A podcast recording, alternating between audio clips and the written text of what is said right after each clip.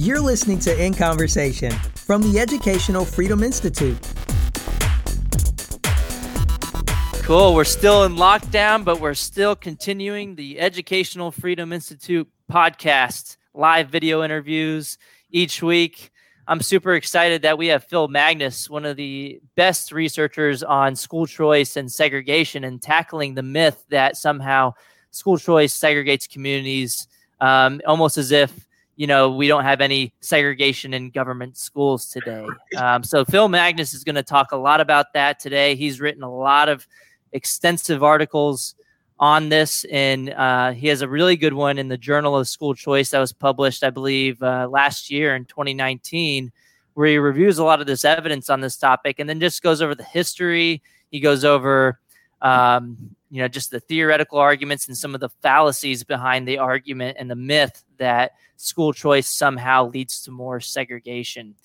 So again, you know, we're we're waiting for people to hop on. I want to make sure everybody knows. Uh, I'm streaming this on five different platforms. It's on my personal Facebook account.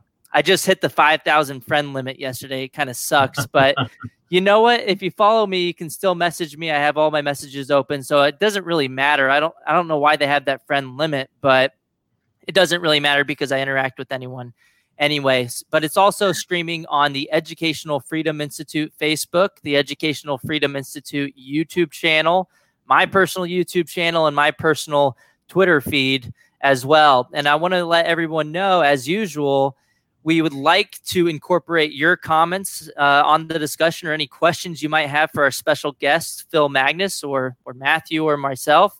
And we'll be able to uh, feature your comments at the very bottom of the screen. Make sure the comments aren't too long, because then they'll they'll cover up Phil Magness's face, and we don't want to do that.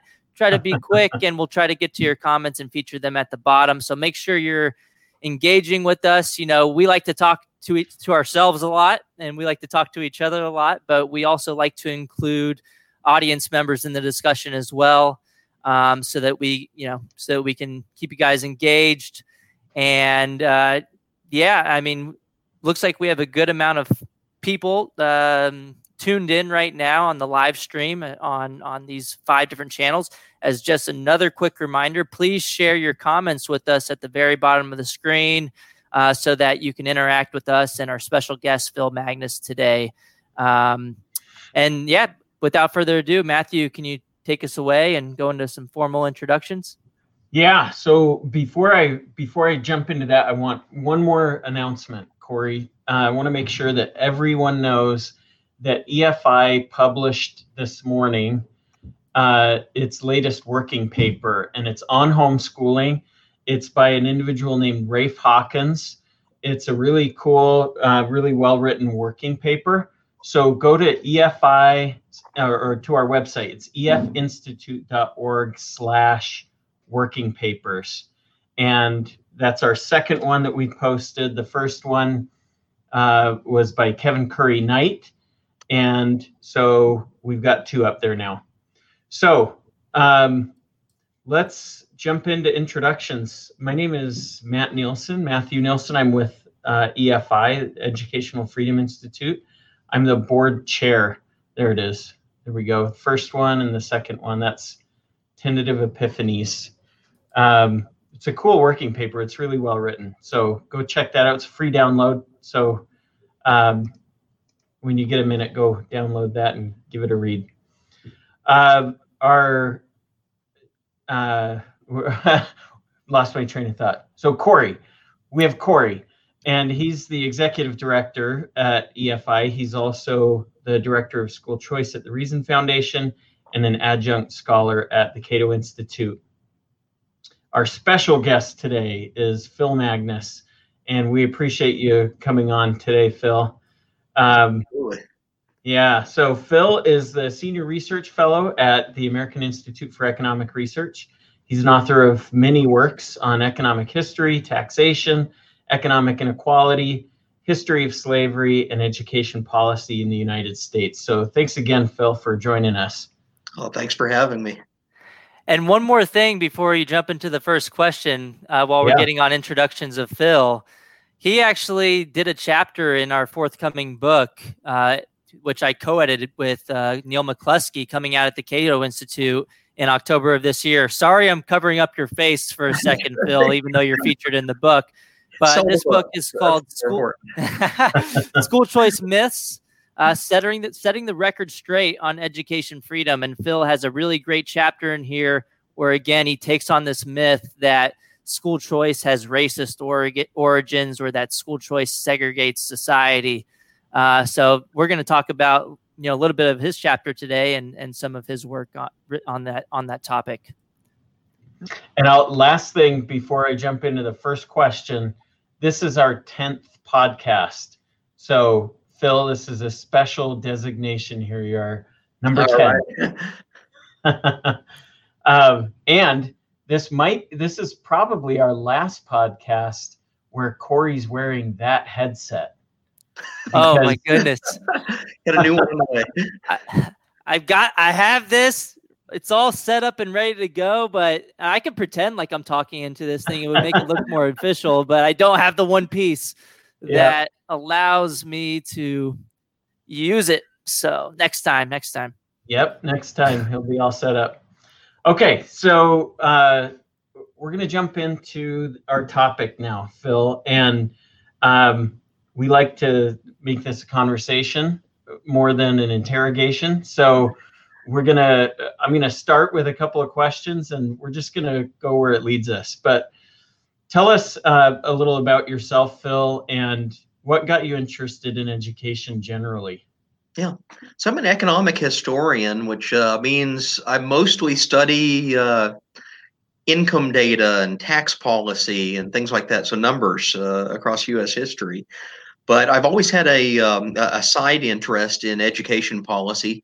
Going all the way back to uh, to graduate school, I was originally interested in the economic dimensions of higher ed, how the universities work, and that has also uh, spilled over into the economic dimensions of what I call lower ed, uh, the K through twelve, and seeing how competitive mechanisms operate in both of them.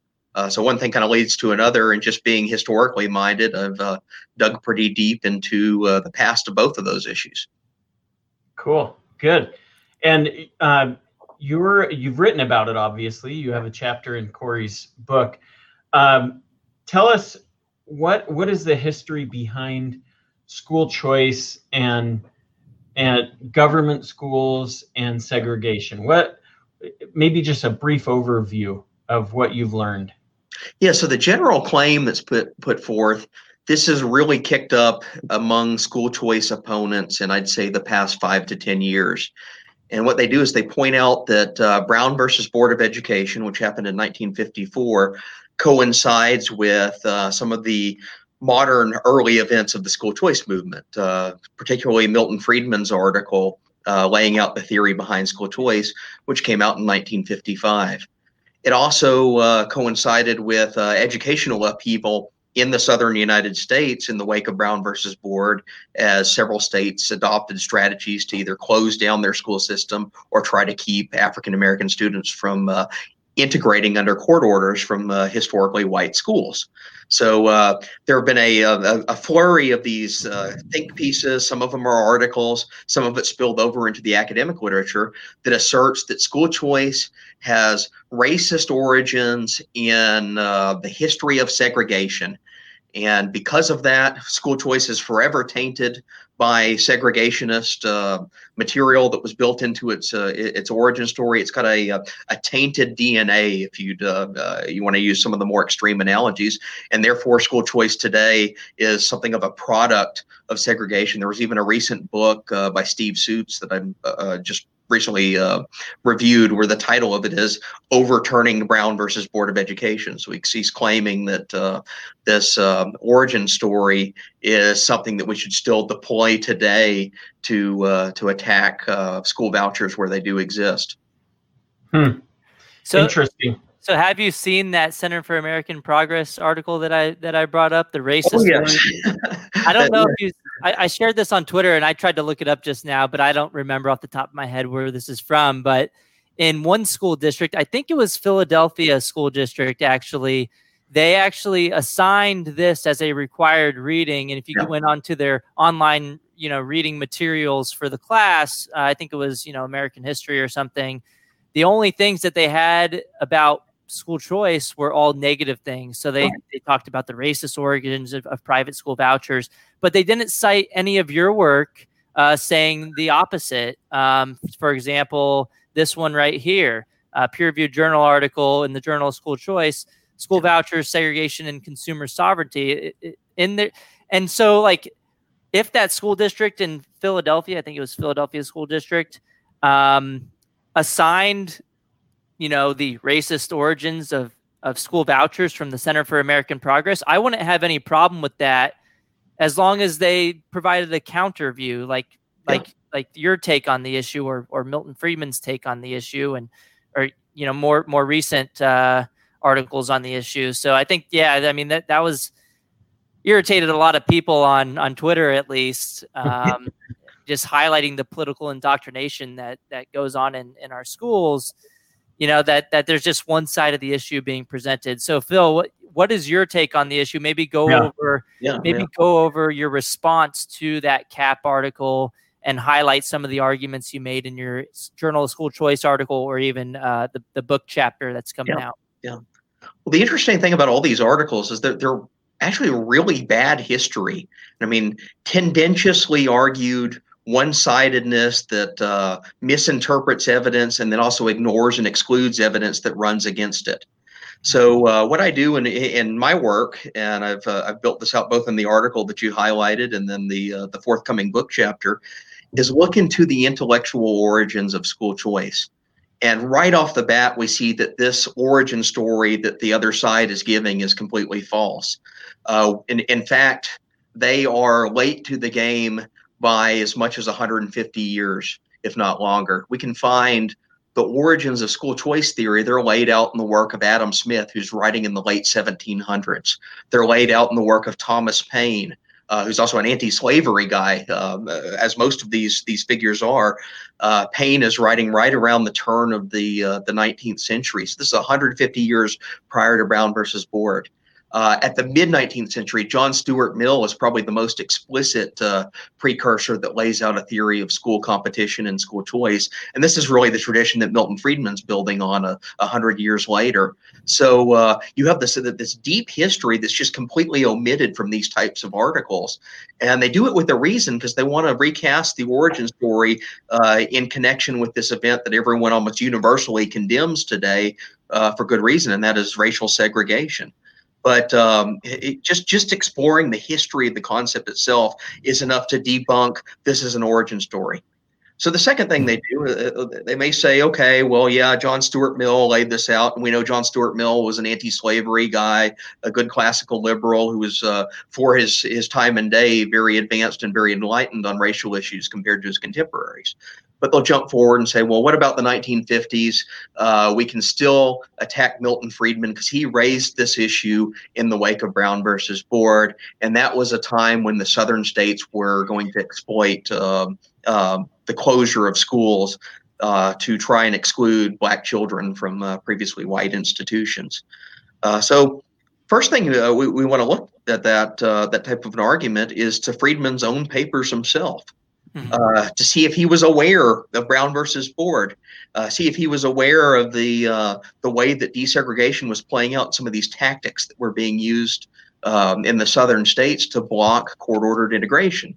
And he absolutely is aware of it. In fact, in the article itself, the original article from nineteen fifty-five, he has an extended footnote that talks about the new Supreme Court decision and asks the question, what's going on in the southern states, and what would happen if they took my policy idea and abused it and applied it toward segregationist ends?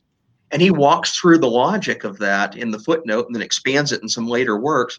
And the gist of it is, he says, first, if we knew that this was going to reinforce segregation, uh, he personally would have no doubt in his mind that the, uh, the, the course of court-ordered integration is the far preferable policy.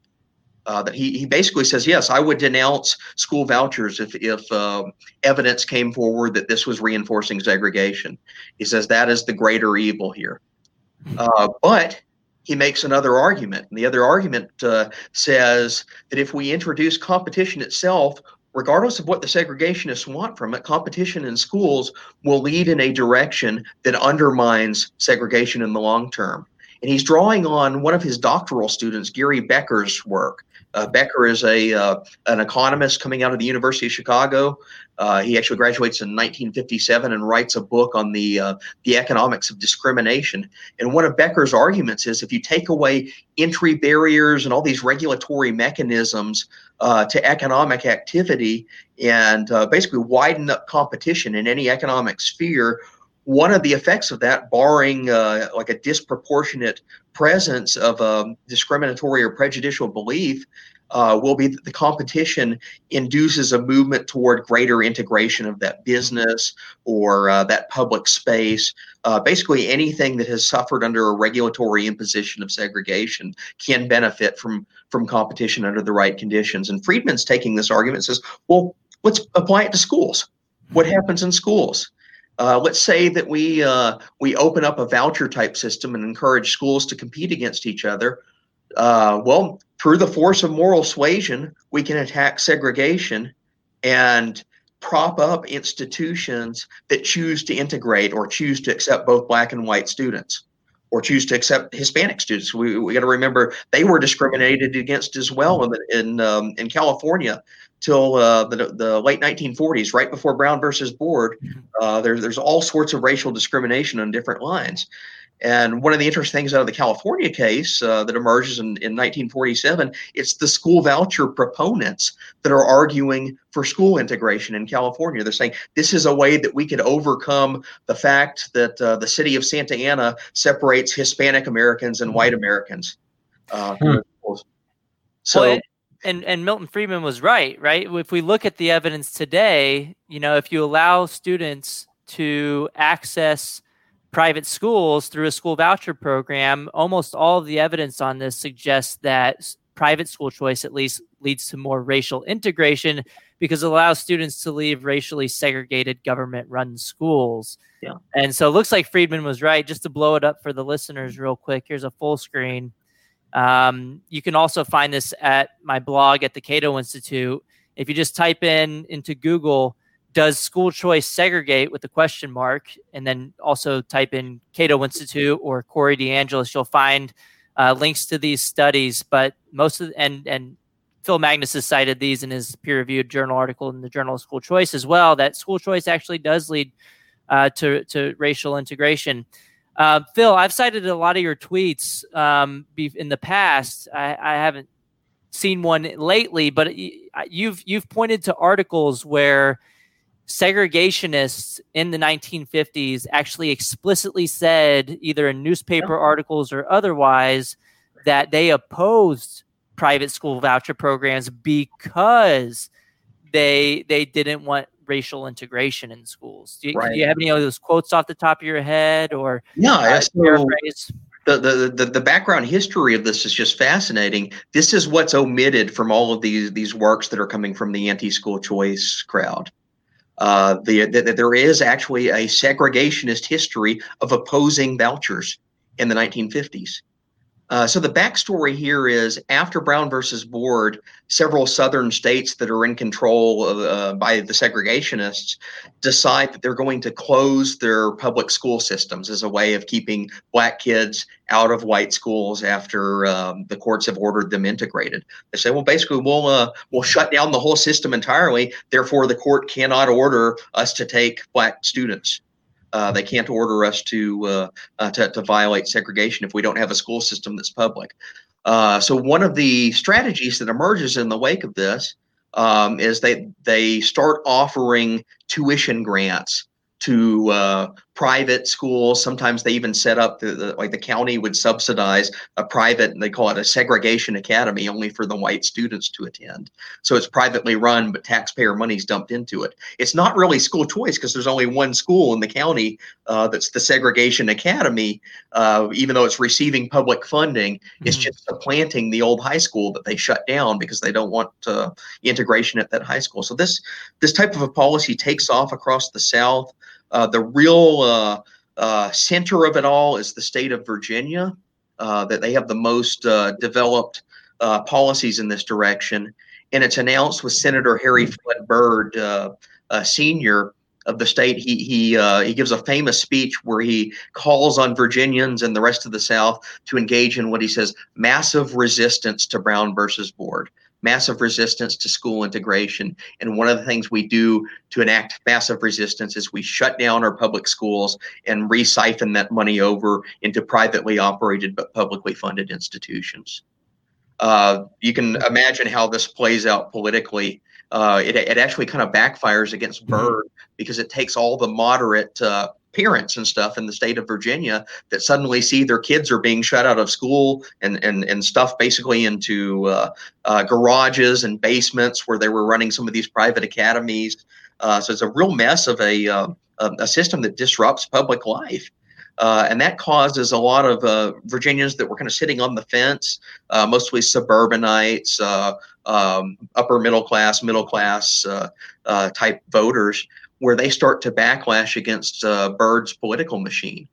So one of the fissures that emerges in the late uh, nineteen fifties is a group of moderates, both on the segregationist side and on the integrationist side, come together and they say, well, um, Uh, we're going to offer another uh, policy to, uh, to to kind of flank this massive resistance movement that Byrd has enacted, and that is we'll have race-neutral tuition grants that we'll enact in the state of Virginia, and uh, because they're barred by federal law from making this race-specific. And the idea here is that any student that wants to apply for a tuition grant can basically use that as a voucher at both a public or private school, but this means the public schools have to be reopened.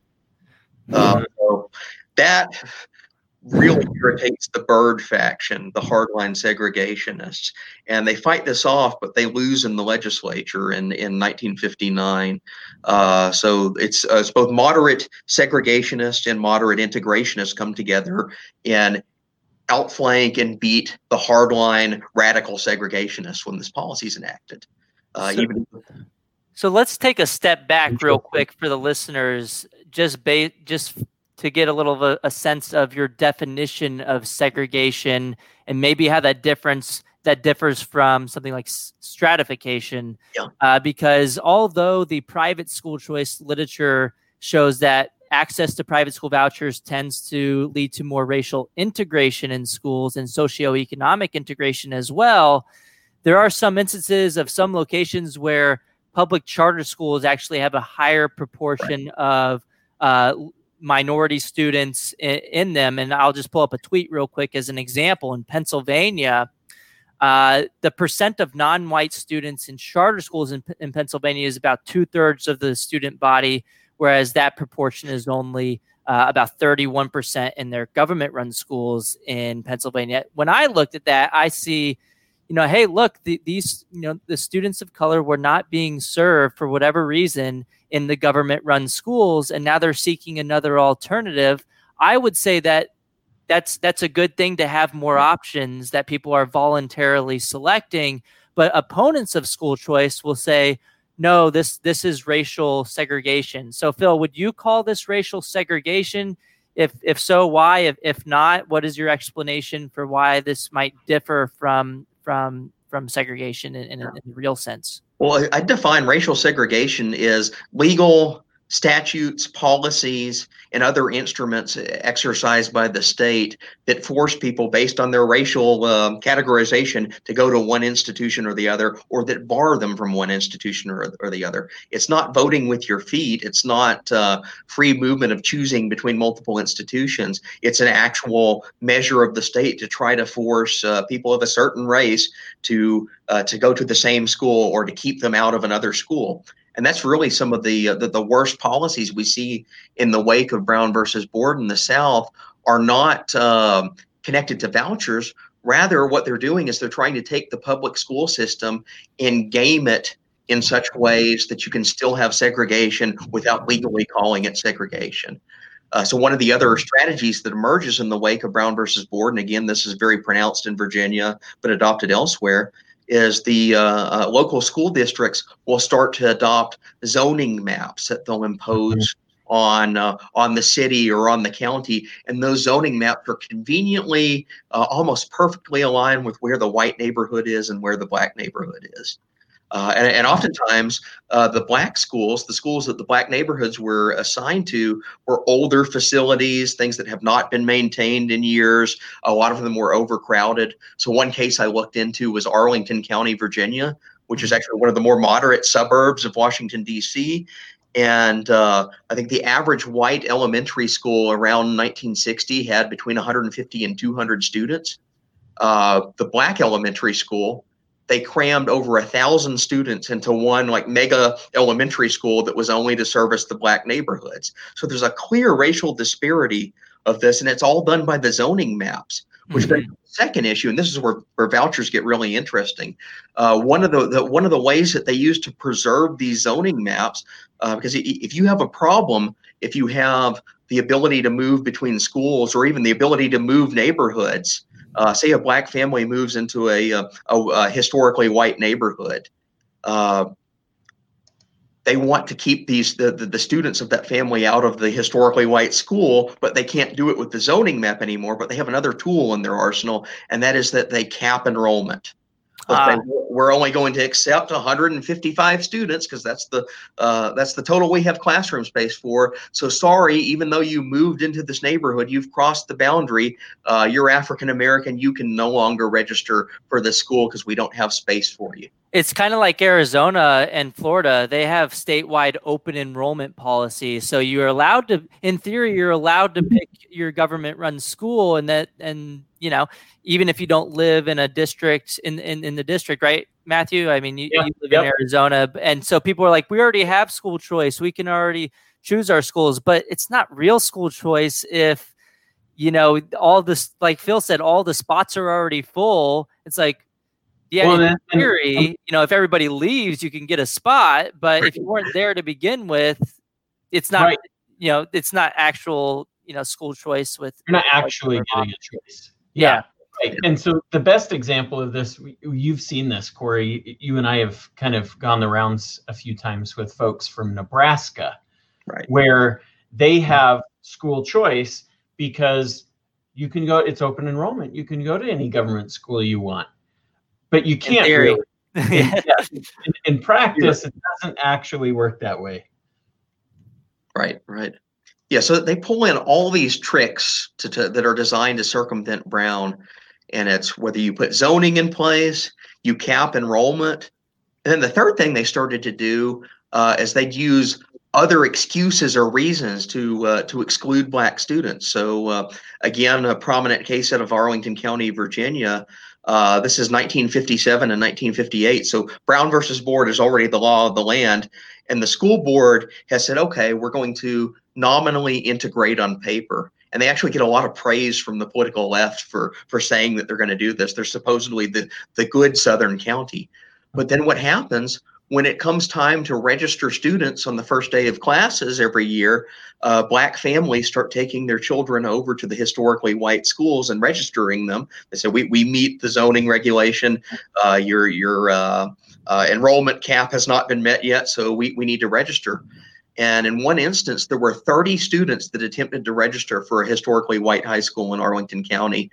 And I believe it was twenty-seven or twenty-eight out of the thirty were rejected on all these like superficial made up pretexts. Some of them claim that, that, that they were uh, like the school board would say, uh, we've evaluated these, these children and they are not psychologically suited to be at this school, or their test scores are not up to standard. But then uh, the N double A C P investigates and finds that the black students have higher test scores than the average peer in their incoming class at the same time. So it's it's all a bunch of superficial nonsense. But uh, what, what they end up trying to do is they'll say, well, we'll only admit three or four black students in a high school that has a thousand, and say, therefore, we're we're integrated on paper. Uh, we've passed the court test. Have, um, ha- hey, Phil, have you yeah. seen the court cases that were going on in Connecticut with the government-run magnet schools? Um, essentially, the rule was you had to have, what was it, at least twenty percent of students being white or Asian. So what was happening in Connecticut was a lot of charter schools uh, were reaching that eighty percent threshold of non-white, non-Asian students. And so even though they had spots available, these schools were not allowed to accept students because they were students of color, because they were non-white, non-Asian students. Right, right. Um, I I think the court finally, uh, the, the Pacific Legal Institute or Pacific Legal Foundation, whatever the name is, yeah. they were fighting this for a long time. I, I, I think ho- hopefully they were victorious. I don't know if you guys have any more information on that, but I mean, this looks like an explicit case of yeah. uh, racial yeah. discrimination in, in government schools. So what do you think we do about it as like a policy implication, Phil? What do we get rid of? Do you think weighted lotteries are unconstitutional in a sense, or, you know, do we just allow for free choice? Do we, do we have any type of mechanisms in place to, to try to create more racially integrated schools? What, what is your big takeaway of a policy implication of how we move forward? Well, this is the old Milton Friedman point. Uh, just to go back to, to what he is saying in the wake of Brown versus Board, if you allow competition in schools, and you have some basic rules, basic guidelines that say that uh, schools receiving public funding, whether they're public or private uh, institutions, are not allowed to racially discriminate. Uh, people will vote with their feet. And if we use moral suasion to demonstrate the case that segregation is wrong, the long run outcome of that will be more people moving toward the integrated schools. Uh, the uh, uh, that the people that want segregation will become fewer and fewer and fewer in number, basically because they're outcompeted. Uh, so, yeah, there, there are ways that they try to hold on to segregation using uh, these uh, the, these surreptitious, not officially racially segregated, but they're, they're they're kind of backdoor ways to circumvent Brown. And these are popping up all over the South. And this is why by the late nineteen fifties and early nineteen sixties, the hardline segregationists see vouchers as like an existential threat to their new scheme. Well, and and um I mean, we already have those laws on the books, right? Like private schools that accept public funds aren't aren't able to discriminate on the basis of race. From everything that I've seen, I've talked to a couple of constitutional lawyers on this from Institute for Justice, and we talked a lot about this, and they said, no, it, the lay of the land, if a private school, even even if it wasn't receiving public funds, and even if they did want to lose their tax-exempt status, they would still have to make a case to the court as to why under free exercise of religion, they would have to discriminate on the basis of race. But no, no private school is going to do that. No private school has done that. So the law of the land today, as it is, from my read of it and a couple of constitutional lawyers' read of it, is that you cannot, even if you're not right. accepting public dollars, if you you're a private private school, you cannot discriminate on the basis of race. So a lot of this Uh, argument coming from the other side seems to be like it, it seems pretty disingenuous yeah. to say, oh, well, you know, school choice might lead to racial segregation. And almost sometimes they actually try to imply that schools will discriminate based on race, such as this this report here at the Heckinger report. Uh, I got them to issue a little bit of a correction, but this was by right. Bruce Baker and Doctor Preston Green. Uh, they said that some people might be concerned about um, uh, private schools that might discriminate in admissions other or other treatment on the basis of sexual orientation or even race. So they're essentially, I mean, they were careful in how they worded this here, in that they said, well, some people might be concerned. Well, of course, you you can be concerned about something that isn't even a Uh, a, a legal possibility. Of course, someone could be concerned about. I can be concerned about a million different things that are ne- that are not going to happen or that are illegal at the moment. But this just seems extremely misleading here. And they they issued a clarification after I pushed back on social media and through email. Um, but the authors of this piece got actually pretty. They actually got pretty mad at Heckinger for quote unquote caving in to wow. to right leaning uh, groups or libertarian groups, which look, don't say, don't, don't, don't imply that private schools accepting voucher funding are going to discriminate on the basis of race when there's absolutely zero evidence of zero private schools currently doing that today who, who, who, who uh, uh, participate in voucher programs. So this is just completely Um, ridiculous for them to include this. I, I think they should have taken that sentence out, but at least they added a a, a clarification note, pretty mm-hmm. much showing, uh, oops, we messed up. Yeah, yeah. Well, and just to echo that point, this has been the law of the land since at least uh, the early nineteen sixties court cases. And one one of the key ones, so we always hear the case about Prince Edward County, Virginia, which is a um, um, a rural county outside of Richmond, uh, has a very large Black population. And what happened in in the wake of Brown versus Board is they were one of these counties that shut down their public school system to avoid integration. And part of the strategy was they thought that they're going to shut down the public school system, but they're going to create a a, a, a, um, a private white school for all the children that are excluded. Black black students are basically without an education. Uh, they just cut them off. So it's a really horrendous policy. And what Prince Edward County thought they were going to do is uh, they said, well, maybe we can go over to the state of Virginia and we'll request voucher funding for all the white students that go to our private academy. Uh, so they're trying to take advantage of this program. Well, that gets a lawsuit against it. And in nineteen sixty-one, uh, the federal uh, judge that's reviewing the suit says, wait a minute, the statute book that's on uh, the, the statute that's on the books permitting these voucher-like tuition grant mechanisms says that this is to establish choice in education. You, Prince Edward County, by shutting your public school system and trying to divert the money over to a single private white institution, have denied those children choice. Therefore, you are permanently barred from um, accessing the voucher money. So this is nineteen sixty-one. This is the first in a long set of, of uh, court decisions that basically makes it illegal for private institutions uh, to discriminate on the basis of race. Is, is and, this is this the is it section nineteen eighty-one? Is that what you were quoting, or is this a different court case that I'm? Uh, it's a different. So it's uh, Griffith versus Prince Edward County is the uh, Supreme Court iteration of it that comes in nineteen sixty-four. Um, gotcha. Yeah, yeah. So it's a major Supreme Court case that knocks down discrimination in education, but it's the nineteen sixty-one district court ruling that basically bars the county from even having access to anything like a voucher because it's illegally discriminating. So uh, that's what sets it all in motion. The other fun thing about the story is you go back and look at the amicus briefs that are filed in favor of the integrationist side, that are filed in favor of the of the Griffith family. Uh, they're all coming out of a school voucher group based in Saint Louis, a uh, pro voucher group. It's the I think it's the Center for Educational Freedom, uh, which was a Catholic uh, yeah. oriented, um, uh, integrationist group that was based predominantly in the Midwest uh, and um, headed by a, a priest at Marquette University. It's uh, Father uh, Virgil Bloom, who turns out to be one of these major early voucher advocates. He's like a friend of Milton Friedman.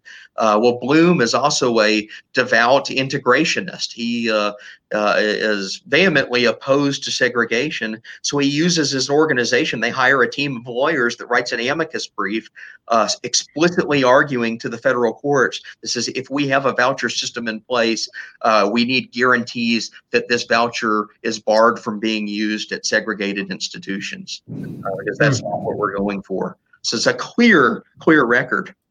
The other thing that's going on at this time, and this is where uh, where your friends at uh, at the N E A and A F T and all the teachers unions are going to best hate friends. Them. Oh yeah, uh, yeah. Randy Weingarten's been one of the uh, the major promoters of this theory. Uh, well, let's look at what the teachers unions were doing in the nineteen fifties and sixties.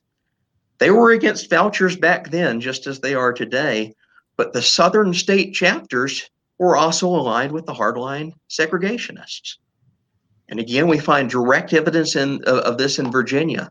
So in uh, in late nineteen fifty-nine, as the voucher debate is, is breaking up massive resistance, it's swaying the moderates uh, against the hardliners and Harry Byrd's faction. What do you think the Virginia Education Association does, the, the, the state white teachers union chapter of the N E A? Well, what? Oh, just to jump in, what's the name of that one? Who, who's like the big white supremacist today? Um, who's like banned from the E U? What What is his name? Um, oh, so it's not Spencer. Are you talking about Spencer? Spencer? Yeah, Richard yeah, Spencer. Yeah. Richard Spencer. Hold on. Yeah. Um. So he opposes private school choice for well, sure. some, yeah. of, some of the same reasons. Um. Yeah. Hold on. Here, I, I'm pulling up the tweet real quick because this happened earlier this uh this year. Um, because it was a, someone cl- similarly claiming that, you know, school choice, if you if you support school choice, you're somehow racist, in which I replied, ah, that's too big. Here it is. He he argued uh, school choice is a terrible idea and should be crushed. Again, this is Richard Spencer saying this. He said, it would destroy good schools. And I wonder what he means by that. I don't know. What's a good why, school? Why would allowing low-income families to to access private schools? Because other people are allowed to ac- access private schools. You know, and today, if you have enough money, you can access the private school. But Richard is somehow, you know, hinting that, you know, letting more people in who wouldn't have otherwise been able to afford it uh, would crush and destroy good schools. What, what's your take on that, Phil? So he is regurgitating the exact same argument that the hardline racist white supremacist segre- segregationists used in the nineteen fifties against Brown versus Board, and then some of the voucher mechanisms that emerged in his wake. Uh, I mean, it's almost word for word, again, returning to the uh, the cases in Virginia, which is, again, the hub of all of this uh, this back and forth battle. There is a um, an attorney that uh, is basically like the go-to guy if you're a school district in Virginia and you want to maintain segregation against Brown versus Board. You hired this attorney. He's a guy by the name of John S. Battle, Junior He's the son of a former governor, so really deeply em- enmeshed in the uh, uh, the political class uh, on the segregationist side. And in nineteen fifty-nine, when all of these court decisions are coming down against the segregationists, he's hired by the school district in Charlottesville, Virginia, one of the, uh, the the locuses of the N double A C P lawsuits, to defend them. And his uh, defense strategy comes up that he comes up with is a, is to attack school vouchers.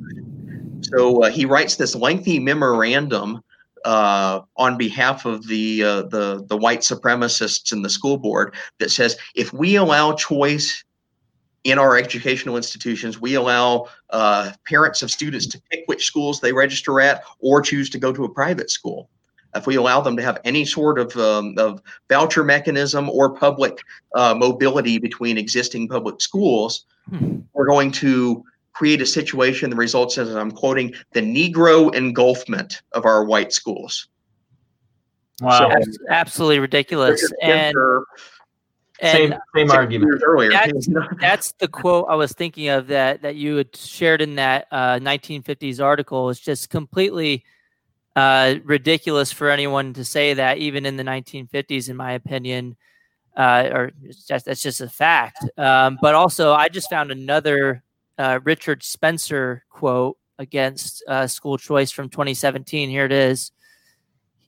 He also, I originally thought that Richard Spencer was was saying that school choice would destroy government schools, because that's what I often hear, that, you know, if people can choose their schools, they'll leave the crappy schools, the government schools, if if if they're, you know, not serving their needs, and this would destroy government schools. But no, it, it actually turned out, looking at other tweets from Richard Spencer, that he actually meant that school choice would destroy the private schools. That's uh, that's that's the argument that's not heard as much, but he's saying the quiet part out loud here in twenty seventeen that school choice potentially allows dumb students to attend successful private schools.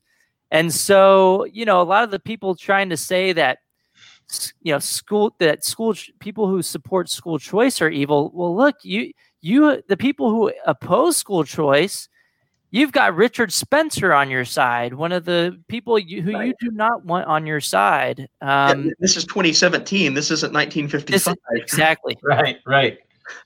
Yeah, that's interesting. Yeah, he, Corey, good, uh, perfect way to put it. He said the quiet part out loud, right? Yeah.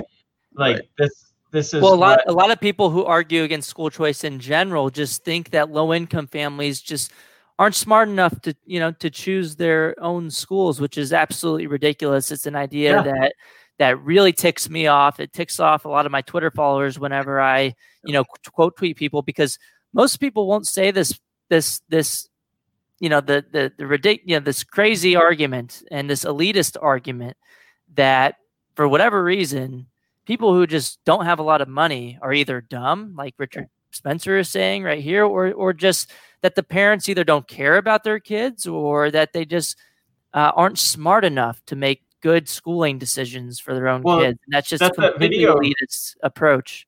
Yeah, that that's a video you shared a while ago. Um, it was only, I don't know, maybe three or four weeks ago. Uh, we all know what happened. There was this lady speaking to a some government body, I don't know. Um, she, it, and I think it was here in Arizona, actually. She said something like, she said something like, we all know what happens when you give poor people ch- a choice. Yeah. And, and like, there were a couple of people, I don't know if you noticed this, it seemed like in the crowd that were like, wait, what? What did she just say? She just said that we can't give poor people a choice. Uh, but this is, this is the sentiment, right? Yeah. Yeah. I'm trying to find it. This was, um, I'm trying to remember what I said in the tweet. Um, Matt Ladner uh, posted it too. His might be easier to find. But yeah, it's a recurring historical theme. It's the choice is what these people fear, because they, they fear that uh, that people will choose differently than segregation. Uh, yeah, that people will reject segregation, uh, which was the same thing that happened back in the fifties and sixties. Same thing that Spencer is arguing today. Yep. And here and here's this quote from this lady. I wish I could play the video, um, but I have I don't have it downloaded. I haven't ready, but her money quote that she says here, and she's getting into, just for context, she's getting into a conversation about accountability of voucher schools. That, you know, um, how are we going to know that this taxpayer money is being spent wisely? My response is that, well, parents are holding these schools accountable. Top-down accountability mechanisms from the government aren't actual forms of real accountability for schools. You have to be able to vote with your feet to hold schools accountable. But she says everybody knows what happens when poor people are given a choice. Right. uh, and the guy behind her is like looking at her like, you kidding me? Yeah. Um, and everybody else kind of, this blew up on my Twitter, one hundred seventy-four, one hundred point five thousand views. Uh, and I think most people in society understand that this type of sentiment is absolutely abhor- abhorrent and and completely elitist. And, you know, yep. most people, this just doesn't, doesn't fly for most people. You're not going to convince people with this rhetoric. Uh, you're just going to look like a bigot, essentially. And so I'm glad when people say these things out loud, because then yeah. you can show, yeah. like, look, this is why people oppose school choice. And, you know, don't be like this person, right? That's that's the takeaway here. Give everybody a chance. Give everybody the choice to choose their schools. No one should, you know, uh, be residentially assigned to a school that's not working for them, and no one should have to force be forced to send their kids to a school that's not working for them. Yeah. Yeah. Right. I think what's astounding, you have this argument that's still being used today, and it's identical to what was being used in the nineteen fifties and sixties by the segregationists. So, so to flip the narrative a little bit, here they are charging us with uh, implementing a policy that's supposedly rooted in segregation. No, it's quite the opposite. Uh, they're actually using an anti-choice argument that was common in the nineteen fifties and sixties. nineteen sixty-four, the Virginia chapter of the N E A released an internal memorandum to all of its um, its constituents. It's a white majority. It's an all-white labor union at that point. And the memorandum said, uh, we've seen news stories and reports and interviews with parents that are taking advantage of this ability to uh, to switch schools, both public and private, and they're all saying that they're switching schools for different reasons besides avoiding integration. They're all saying they're switching schools because they want their kids to go to a better school. Some are even moving from segregated schools to integrated schools uh, to move their kids away from uh, this racist establishment. And the uh, the V E A's memo that they send out to all their teachers says uh, we need to abolish and bar school choice because people are using it for the wrong reason. The only permissible reason that they should be able to use it is to avoid integration in the schools. So it's this, this like hyper racist down a line. Wow. wow. Between the teachers union and and these these these hardline segregationists, and, and this has been almost entirely omitted from this type of history that the other side is arguing at the moment. And you have all the receipts for this stuff, right? Yeah. Um, I want to ask you and put it on record to to share all these things. I'll try to help you compile yeah. all this stuff in, in either, just maybe one of the outlets, maybe maybe on my Facebook, uh, just for listeners. And I know I know you have the receipts. Uh, I've I've seen all of these articles that you've shared, so I'll try to uh, give these to listeners as well. I know listeners will want to see this evidence of this ridiculous and racist history uh, of segregationists. Uh, actually opposing school choice, which is, you know, totally opposite of what you hear in the media today. And it's something right. that it's, it's the other side of the story that more people need to feel comfortable talking about. I'm glad Phil Magness has shown a spotlight on this, unlike anyone else. Most historians don't, I, I don't, I don't know. Do you know of any no. other historians who have, you know, kind of told this side of the story? Are you are you one of the only, or the, the I, I write doing it first? And that this was uh, you know I, I spent months in archives, uh, especially in Virginia. I looked at a few other states, but uh, digging through these old memoranda of P T A meetings and uh, and school board officials, and you just keep finding over and over again. It's the uh, the white teachers unions and the segregationists that have formed kind of like this alliance to block school choice because they see it's an ex- existential threat to maintaining segregation after Brown. They see it as this thing that's going to lead to, as they, they quote, the Negro engulfment of white schools. It's just crazy to me. Like, I, I can't even, uh, that that quote right there. Yeah, oh, that was that one right there that Corey will definitely want to have a receipt for so he can share that. But that this kind of stuff, that history, Phil, because you're, you know, I mean, we've all said it here uh, during the conversation. The the things that actually happened, the things that were actually said by segregationists who opposed school choice, those are the same things that current school choice advocates are accused of believing, yes, promoting. But but the but the facts are, the fact is that those are things that it's almost like they're just drawing on their own history. Right. And saying, well, well, check this out. Check, we did in the check past. this out. Every everybody's seen this. The, this right. the biggest thing in the news on education, you know, this week is this Harvard Magazine article by Aaron O'Donnell highlighting the work of Uh, Harvard law professor Elizabeth Bartholet, who has a longer form version published in the Arizona Law Review, about eighty pages on the apparent risks of homeschooling. And one of the arguments that she makes in this Harvard Magazine article, which again, this article has gotten a ton of pushback. We've talked about it on a different podcast.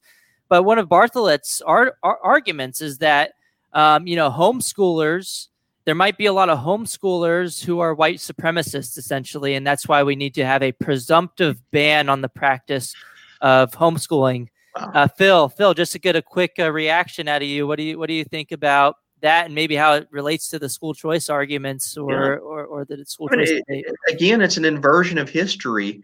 Uh, if you go back to uh, even before Brown versus Board, go back to the nineteen twenties or the eighteen eighties.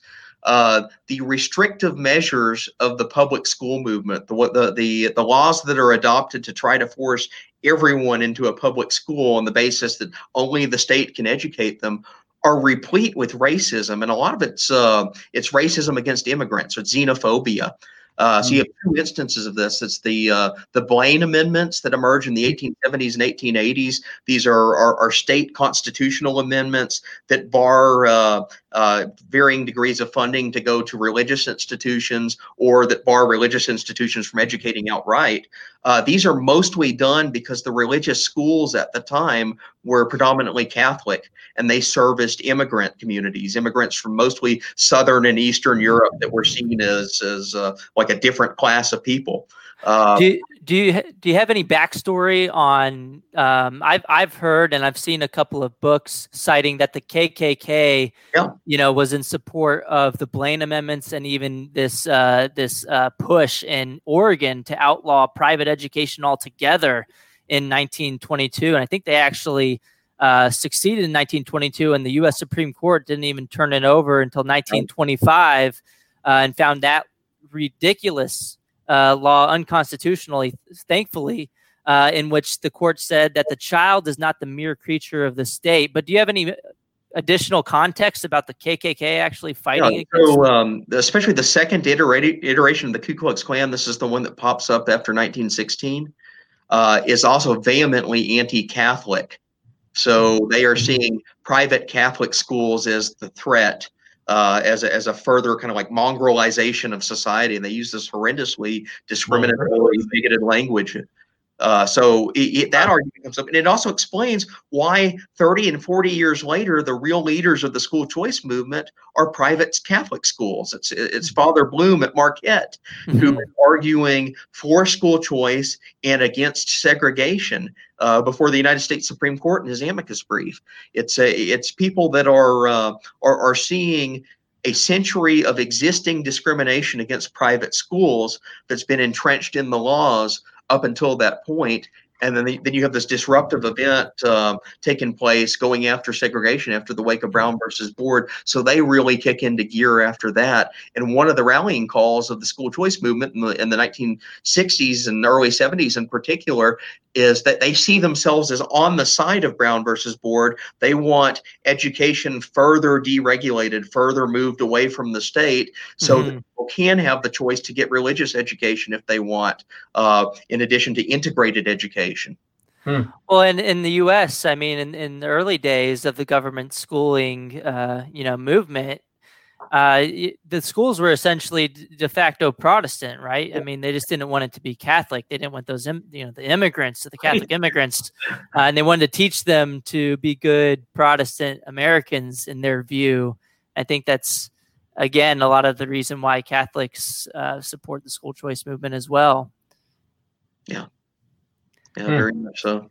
So it, look, yeah. it looks like we're getting super close. Uh, I, Bill, I know you told me this before, and I told you we'd do it around forty-five minutes, but we've had some you know, interesting conversations, and we're super happy yep. to have you. It's almost yep. two o'clock Eastern time, and I know you have a, another call at two p.m., so I want to say thank you so much for all the work that you do. Thank you for doing uh, you know, uh, this chapter in this new book coming out, pre-order on Amazon, only twenty-four ninety-five. Take on the biggest school choice myths, uh, right. co-edited by myself and Neil McCluskey. Phil, Phil Magness has an amazing chapter on the myth that school choice is somehow rooted in in in, in uh, racist sentiments. And Phil Magness tells the other side of the story, the truth of the story. Um, and again, thank you so much for Absolutely. for for being on our show. And you have any other, you know, final concluding thoughts, or maybe a, a shout out for uh, where people can find some of your work? Yeah, where can we find you? So A I E R dot org, uh, which is American Institute for Economic Research. And I've written a, a few shorter pieces on school choice and also how it how it relates to the history of segregation there. Um, but I, that's where most of my commentary comes up. I also have a, a personal homepage, Uh, phil magness dot com, where I post some documents and, and images of some of the material that I've found. Uh, but yeah, I'd urge you to check that out, uh, check out the article in the forthcoming book. And uh, thanks again for a great conversation. Great. Thanks, Phil. All right. Take cool. care. Have a good one, everybody. Have a great one, Phil. Thank you. Cool. Thank you for listening. You can find E F I online at e f institute dot org. on Twitter at E F underscore Institute, and on Facebook at Educational Freedom Institute.